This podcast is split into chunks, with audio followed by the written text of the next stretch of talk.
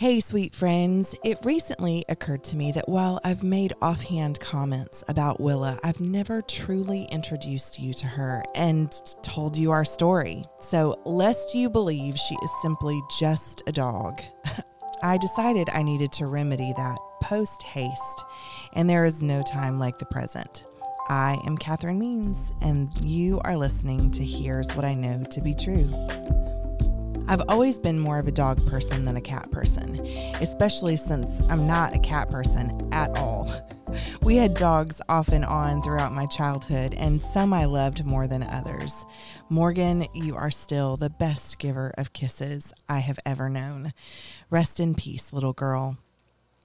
I moved to Orlando when I was 24 years old, and after the excitement and newness of adventure with the Lord wore off, I was lonely. It was the first time I'd lived alone. I remember going to see a movie by myself, which, even as lonely as I was, it wasn't a complete hardship because I love going to the movies by myself something about being in a big dark theater and experiencing art by myself without having to worry about whether the person I'm with is enjoying it and I only have to concern myself with what I think about it.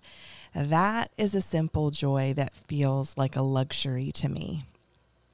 On this occasion, I went to see Eight Below with Paul Walker.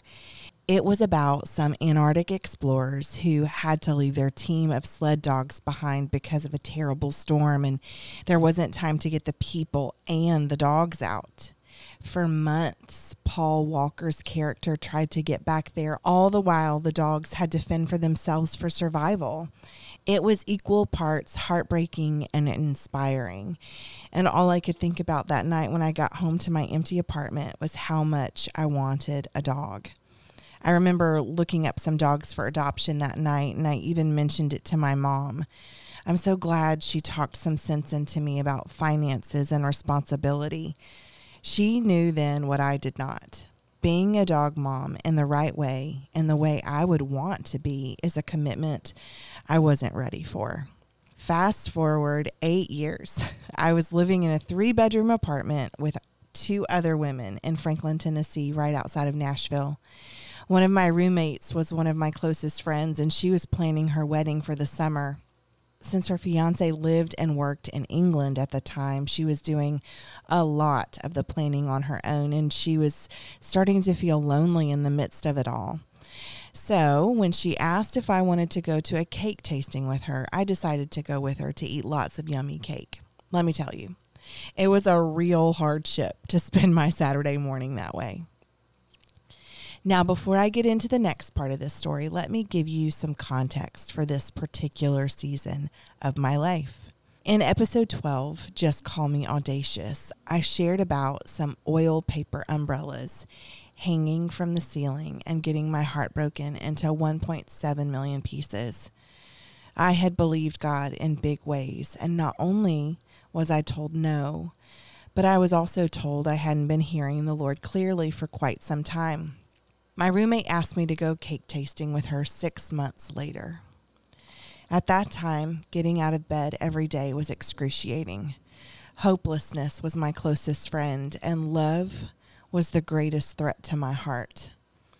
As much as I value authenticity, I faked everything until I could be back in the safety of my 12 by 12 bedroom in that three bedroom apartment. It was about two or three in the afternoon on that early April day in Nashville, and my roommate and I were floating on the highest of sugar highs, having only had cake to eat. We looked at each other and said, We need some real food. One of my favorite food trucks was out and about, so we decided to stop and get some of the grilled cheesery goodness. Looking back on it, a fancy grilled cheese sandwich after a bunch of cake was probably not the best food choice, but it's what we had. And even in that questionable lunch choice, God was sovereign. It turned out that the grilled cheesery was out for a pet adoption fair.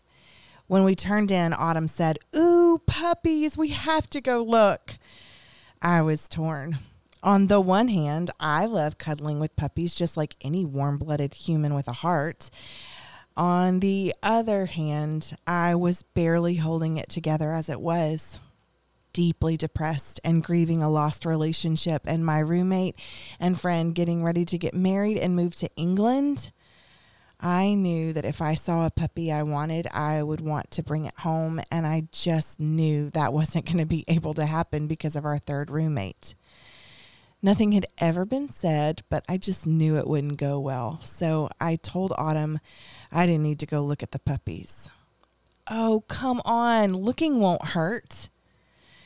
To be fair, she didn't know how it looked inside my heart with how hidden I had been keeping it, but I knew if I went to look at the puppies, I would want one, and I told her so. Isn't it funny how people get surprised when things work out exactly how we say they will if a certain thing happens? We may have left that pet adoption fair without a dog, but two weeks later, I brought Willa home. That night, I got on petfinder.com and I put in several very specific filters. I wanted a puppy, female, a medium sized dog, and within driving distance to pick up.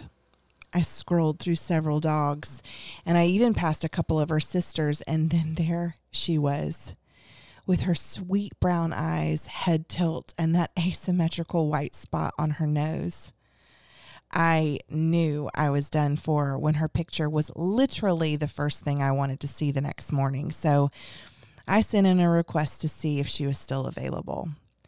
When I found out she was, I paid the adoption fee and then I told my roommates.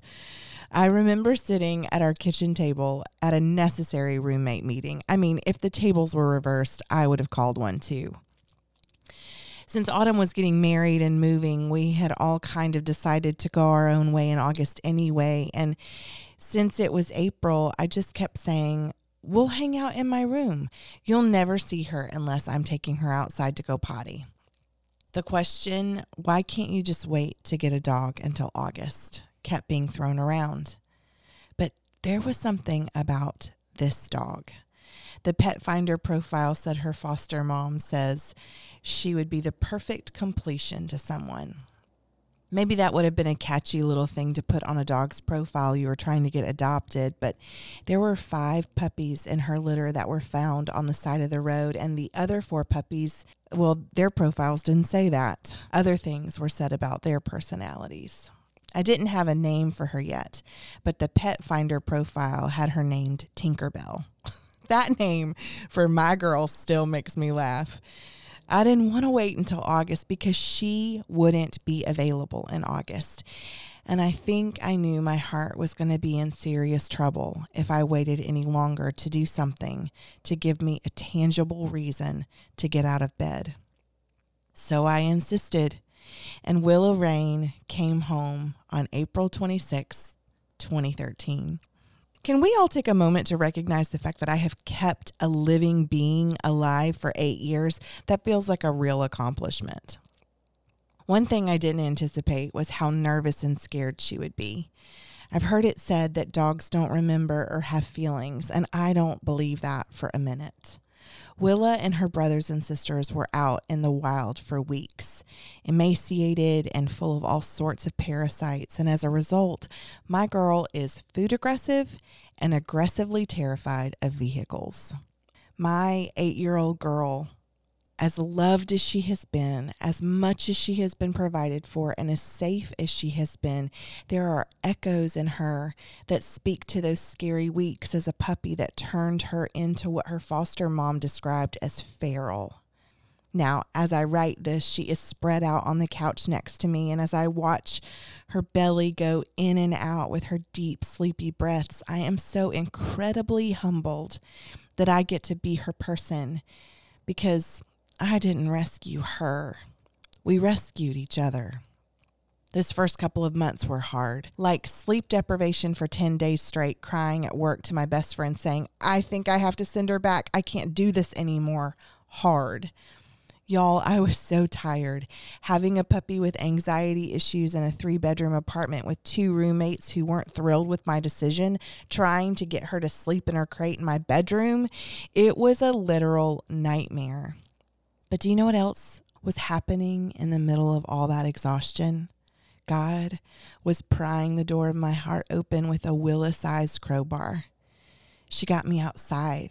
She got me thinking about something other than my busted up life. And for the first time in my life, I had a living being that belonged to me, that was dependent on me, that I was solely responsible for. If you've listened to episode 11 for the Mama Without Children, you know how much I've always wanted to be a mama. I'm not suggesting in any way that being a dog mom is comparable to being an actual human mom, but for my 32 year old heart, Willa was God's healing balm. I remember talking to my mama on the phone one day, telling her how much I loved Willa. While I was talking, I was thinking about how fragile life is and that if anything happened to her, how devastated I would be. In my thoughts only, I wondered what it would do to my tenuous relationship with Jesus if he took her from me. Out loud, I said, I think I might love her too much. Having no idea what path my thoughts had just taken, my mama asked, Do you believe that God gave Willa to you as a good gift? I had never really thought about that. I I took a couple of seconds to think about my life before I got her and then after even with all the sleepless nights and tears, my only answer could be yes, God gave me Willa as a good gift. Mama continued with, Then I don't think you can love her too much. God is love, and He gave you Willa as a good gift for you to love. My mama. She gets me and Willa so many times on a Facebook post I would make about Willa in those first years before we moved home to Columbus, she would comment something like, I'm so glad you two have each other. She gets us so much that in 2014, when she gave her then two grandsons some cross stitch art, she designed and stitched a piece for Willa as well. In 20 years, when Willa is long gone, I have no idea what I'm going to do with it. But for the last six years, it has been hung on my wall as a testament to who my mama knows Willa to be for me. Like the verse stitched at the top of the piece says, Every good and perfect gift is from above, coming down from the Father of lights.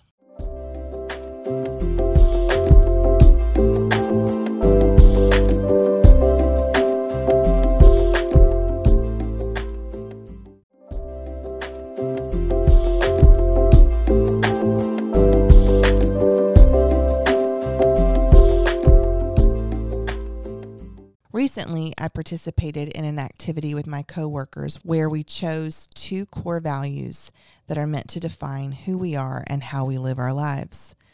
Of all the words on that page, one jumped out to me immediately authenticity. This word, since I was about 22 years old, after the last lie I told my mom and she called me a liar to my face, this word has guided me in my interactions. I'll probably do an entire episode on this soon, but for now, I'll leave it here. The reason I bring it up at all is because, in my experience, the church has a bad habit of only telling part of the truth.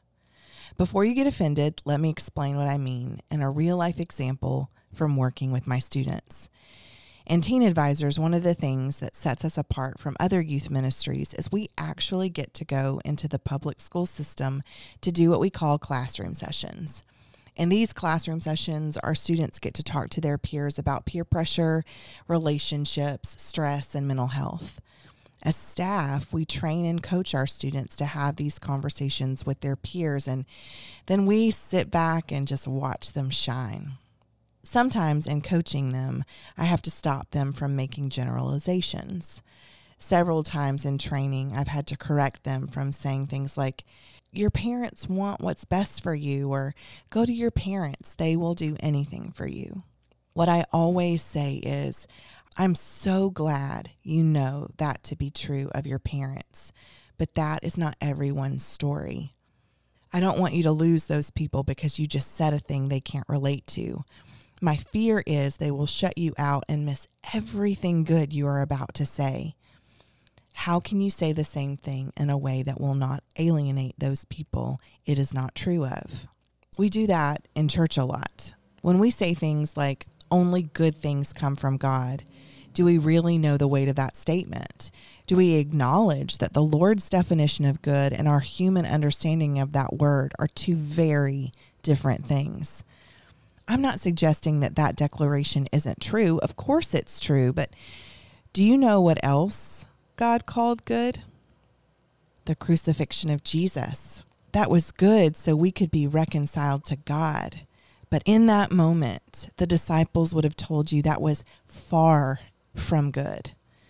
There are many things God calls good that feel counterintuitive to the human mind. And as Christ followers, we know that is the way it is meant to be. If we understood everything about God and his ways, we wouldn't need him. And while I can't speak for you, I am intimately acquainted with my need for him. So I am happy to not have all the answers. But that is not true for our friends who aren't Christ followers yet. When we speak in pat Christianese answers and generalizations, are we aware of how we could possibly be alienating the people who don't know Jesus yet? Are we aware of how our words might be pushing them further away from their Creator? I'm not suggesting that we stop saying God is a good God. I'm simply suggesting that we follow that up with a not my definition of good, but his, because he sees the end from the beginning. I'm not suggesting that we stop saying only good things come from God. I'm simply suggesting that we follow that up with a sometimes it doesn't feel that way because He's more concerned with our growth than our comfort. I want to encourage us to tell the whole truth as Christ followers so that we don't alienate the people who have lived different stories than ours.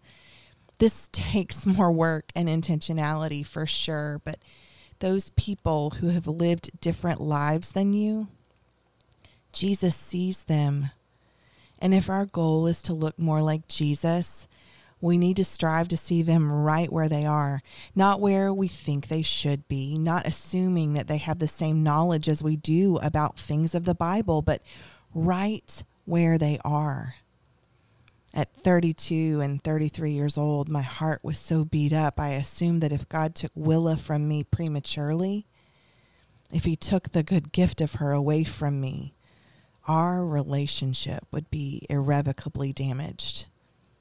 At 40 years old now, I know that God gives and He takes away. Blessed be the name of the Lord. In the natural of order of things, it is safe to say that I am supposed to outlive Willa. One day, I will hopefully lose her. I'd much rather that happen than for her to lose me. People of a certain age are supposed to outlive their dogs. Will I be devastated? Without question. Thinking about it even now makes me want to weep. But just because I'll lose her one day does not make the gift any less good. She was, is, and always will be God's good gift to my heart. How can a good gift be a devastating loss at the same time? See episode six. Maybe we need to imagine. That is what Heath was for me. And I know I'm not alone. That is life, which is my point if we don't tell the whole truth about the ways of God, those who still need Him will not believe us. If we aren't authentic in our full stories, we do the work of God in our lives a real disservice. Sweet friends, what has been His definition of good in your lives that you've had to wrestle with? That is the place of authenticity He is calling us all to. It's not as shiny at the beginning, but the more we give the Lord access to those places of our story, the more He refines us to a pure, authentic version of ourselves. Just like a goldsmith setting gold over fire so he or she can skim the impurities off the top to make it a pure piece of gold. The fire is the wrestling, and the gold is your authenticity in those first two months, Willa did not feel like a good gift. But eight years later, I am convinced that I would not be fit to do the work I do if not for her. Could God have kept my heart open with anything else? Absolutely, He could have, but He didn't. And she is what matters. Man, I'd love to hear what God has used in your life in similar ways. Come find me on Instagram at Kathryn Means and let me know. If you aren't subscribed to the podcast, that is the best way to never miss an episode. So why don't you just go ahead and do that now? Also, rating and reviews really matter. So if you haven't left one, I'd love it if you would. He is good, sweet friends. He gives good gifts. Let's not turn our friends who don't know him yet off because we don't share the whole story. He gave it to you to share on purpose.